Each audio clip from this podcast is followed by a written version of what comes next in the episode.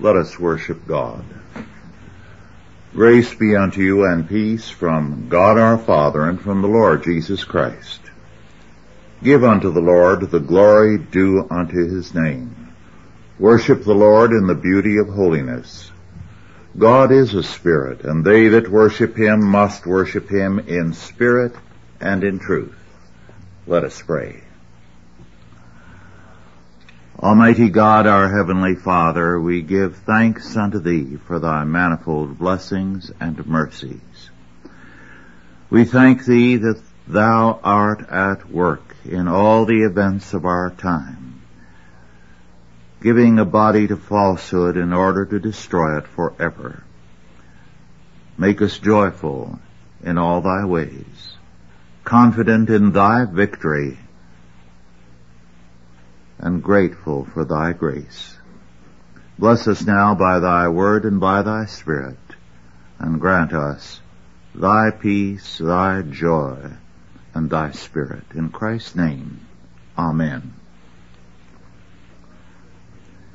Our scripture is Exodus 13, verses 3 to 7. Our subject, the Feast of Unleavened Bread. Exodus 13, 3 to 7, the Feast of Unleavened Bread.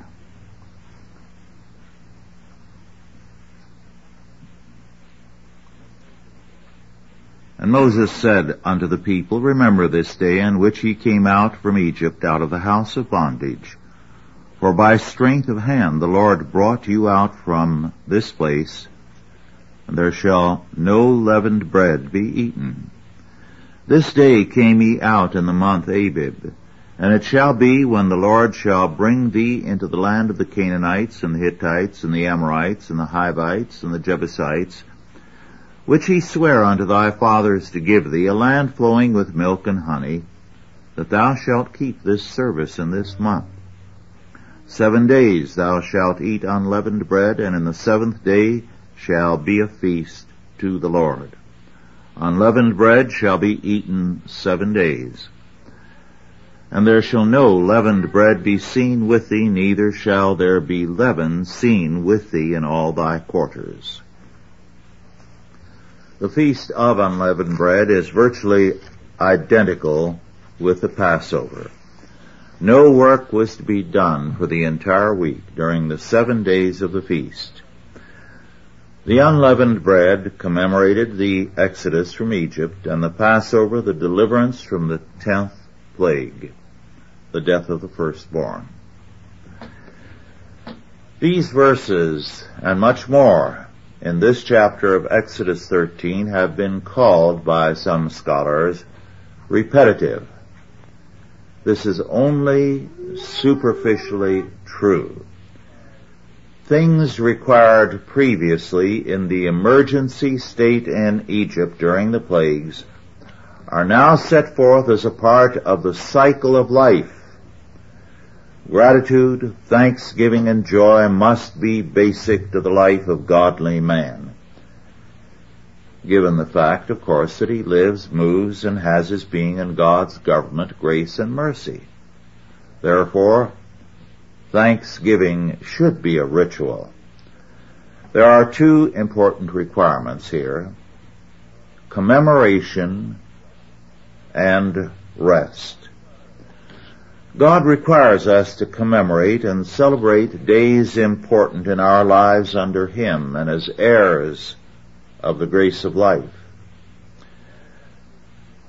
Never in the history of Christendom have they been fewer, perhaps, than they are now.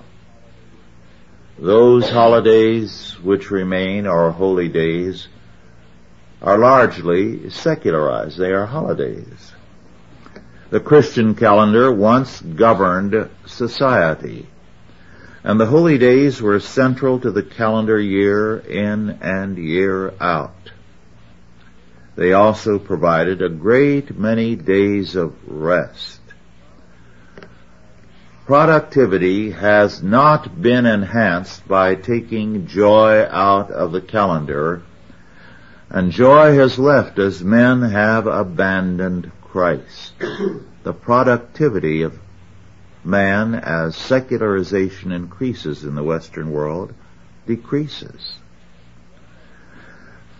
The unleavened bread is called the bread of affliction in Deuteronomy 16:3 because it recalls the affliction or bondage in Egypt and celebrates deliverance from affliction.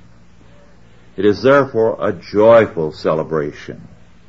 Israel had been delivered from bondage into service to the Lord.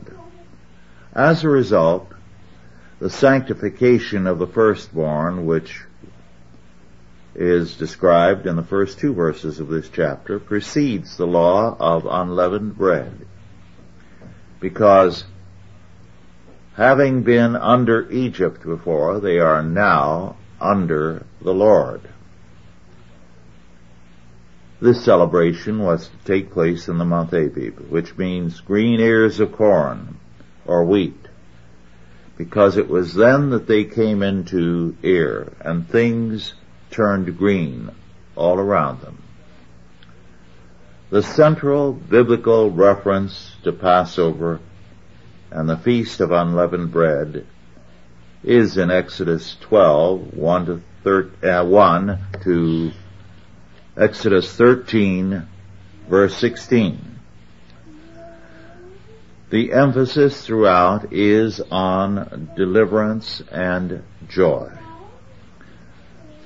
Now, to understand this feast of unleavened bread, it is important to understand the biblical meaning of the word leaven. What is leaven? Well, it's yeast.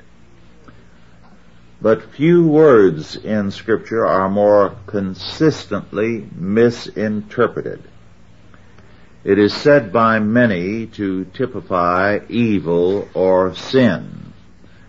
And this interpretation has especially been entrenched as a result of the work of Scofield. However, this is a misunderstanding of the text.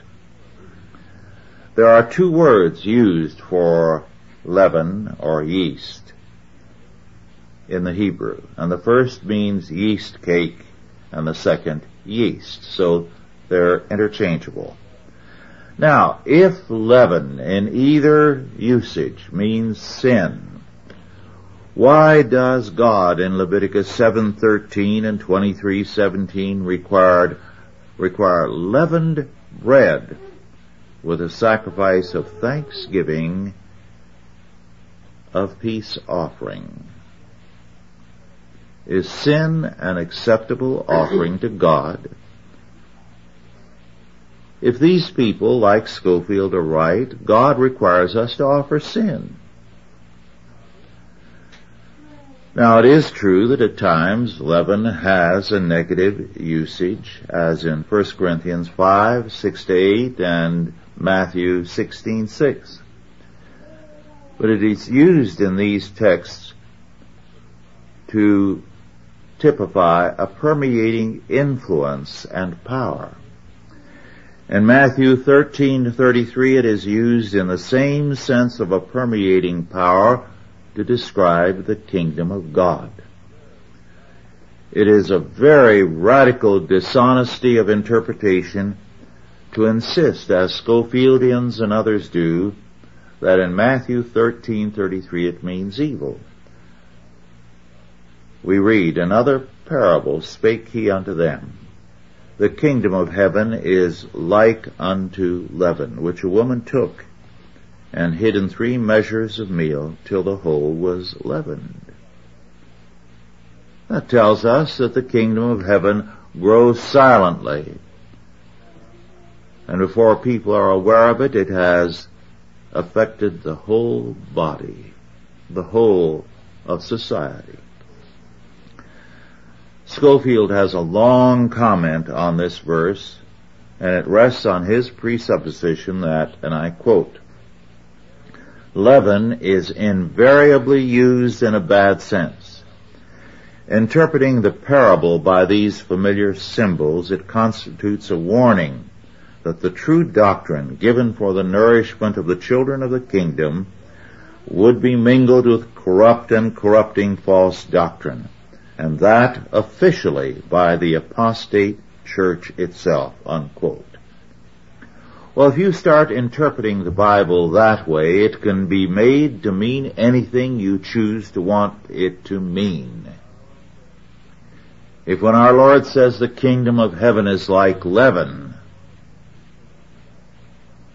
you take it to mean that somehow the kingdom of heaven or God in that sense is used to mean evil, then no meaning is possible in anything you read. Now, if Scofield is right, then Leviticus 7.13 and other verses which require leavened offerings mean that God's require, God requires false doctrines of us. That's the conclusion from what he says. Scofield said of Leviticus 7.13 that here, and I quote, Leaven fitly signifies that though having peace with God through the work of another, there is st- still evil in him.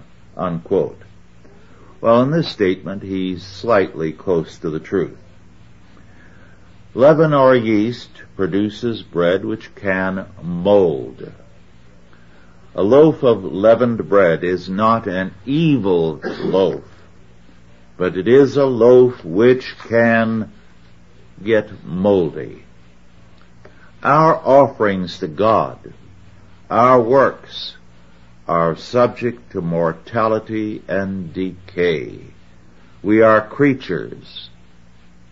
We live in time. Nothing we do is infinite. So the passing of time dims or erases the works of men. But this does not make our works in the Lord evil. Our human labor for God's kingdom is required by the Lord. It can at times be tainted with our vanity or our sin. But our works can also be truly holy in a creaturely sense. In either case, they do fade or pass away with the years or endure for some generations to be improved on by others. But God requires a leavened offering from us, which means that all man's works this side of heaven and this side of the fullness of the new creation while they are indeed mutable and limited, are required by God. And our sanctification, although a faulty process here on earth, is still a necessary process. So God says,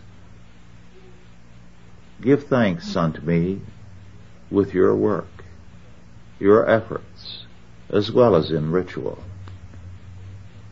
I recognize that your work does not save you, but your work is what I require of you by way of thanksgiving. The Feast of Unleavened Bread is called in Deuteronomy 16.3 the bread of affliction, and yet the feast is a joyful one. It is at this point that the meaning of the festival comes into focus. The Scottish Presbyterian divine, Thomas Boston, whose dates are 1676 to 1732, wrote Human Nature in its fourfold estate. It's somewhat antique in its uh, literary style, but Thomas Boston was a robust and a delightful writer. He ridiculed the belief of Arminians that men could go easily from a state of depravity into a state of grace without a shattering of their lives. And he wrote, and what I think is a particularly delightful passage, And I quote, How is it that those who magnify the power of free will do not confirm their opinion before the world by an ocular demonstration in a practice as far above others in holiness as the opinion of their natural ability is above that of others? Or is it maintained only for the protection of lusts, which men may hold fast as long as they please, and when they have no more use for them, throw them off in a moment, and leap out of Delilah's lap into Abraham's bosom, unquote. what the Feast of Unleavened Bread tells us is that we eat the bread of affliction before we enter into the joy and the power of our life in the Lord. It means that growth in life exacts a price. And therefore, the Feast of Unleavened Bread has what is called the bread of affliction but it also is a time of joy. So that it is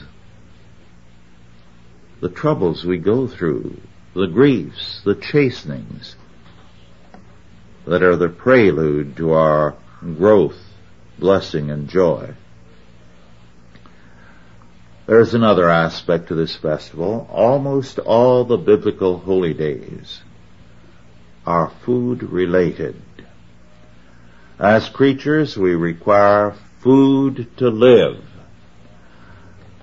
Modern man often forgets how basic food is because he takes it for granted. Some years ago, Thorold Rogers said of food, and I quote, even in the highest stages of civilization, all wealth can ultimately be resolved into the elementary form of food. The provision of food is the primitive form of labor. Its accumulation is the primitive form of wealth. Unquote. Our problem is we are no longer in touch with reality because we've come to take too many things for granted. Food, for example. It's there at the store. But an increasing part of the world is no longer able to take food for granted. And they are reminded of how creaturely they are, how dependent they are. Also, we're not familiar with the meaning of bread, because bread for us is no longer the staff of life. I recently purchased a loaf of Roggenbrot. It was not more than just about a few inches long, but it weighed a pound. It was old-fashioned black rye bread. And even then it wasn't equal to what I used to get back in the 30s. That was bread that you could depend on. It was the staff of life. With a couple of slices of bread and some cheese, men could make a meal that could hold them for the better part of the day. This is in the background of the religious meaning of bread. And it's a very rich meaning. Our Lord declares, I am the bread of life. He that cometh to me shall never hunger, and he that believeth on me shall never thirst. The unleavened bread of the Feast of Unleavened Bread points to Jesus Christ, the bread from heaven, the bread of life, incorruptible. In much of Christendom, unleavened bread is used as one of the elements in communion. Thus in the Christian Passover, the place of unleavened bread still remains. Let us pray. Our Lord and our God, we thank Thee that Thy Word speaks to our condition, reminds us that we are creatures, and points us to Thee. Make us strong in Thy Word and by Thy Spirit, that we may go forth to do Thy will, to serve Thee in all our ways in every area of life and thought. Bless us day by day to this purpose. In Christ's name, Amen. Are there any questions now about our lesson?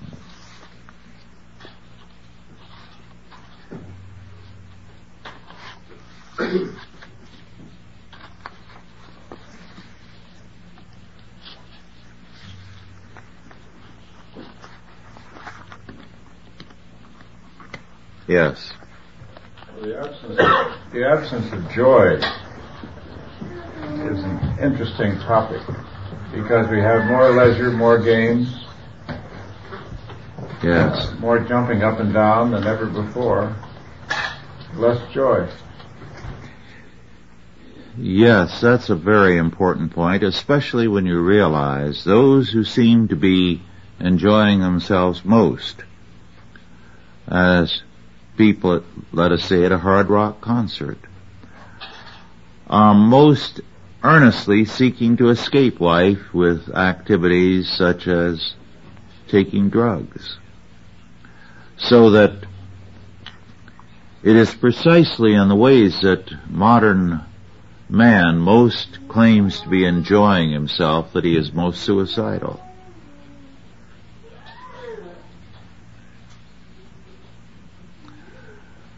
It was,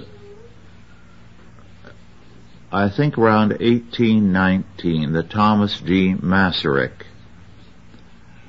who later became the first president of Czechoslovakia, wrote a book about what was happening and it was a profoundly religious book, although he was not a religious man, because it showed what the de-Christianization of Western civilization was doing. It was turning men suicidal. And Mar- uh, Durkheim also wrote along the same lines. The suicidal impulse in modern man has vastly accelerated since then. Yes. There was some uh, comment about the poems of Thomas Hardy before World War One. Yes. In the period from 19, about 1900 to 1912, 1914, there was a whole avalanche of melancholia. Yes. Both uh, on the continent and in uh, Russia and in England. Uh, Thomas Hardy's poems are highly regarded by some, but I find them unreadable. There's not much poetry to them, and there's nothing but darkness and despair. Uh, I have in my book library a little book somewhere, a devotional book, Christian devotional book, which came out of the library of Thomas Hardy and it had been purchased by his wife. And he wrote a note in it before he shelved it to indicate that it was not his purchase, but his wife's.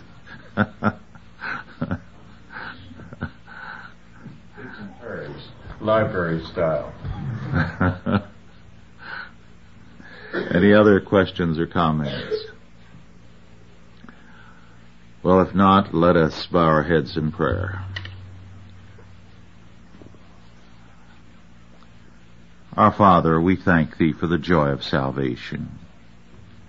We thank Thee that Thou hast separated us from the world of death to the world of life, and has given us a joyful work to do to serve Thee with all our heart, mind, and being. Our God, we thank Thee. Bless and prosper us in Thy service. Feed us the bread of life, that we may be strengthened to do thy will. And now go in peace. God the Father, God the Son, and God the Holy Ghost bless you and keep you, guide and protect you, this day and always. Amen.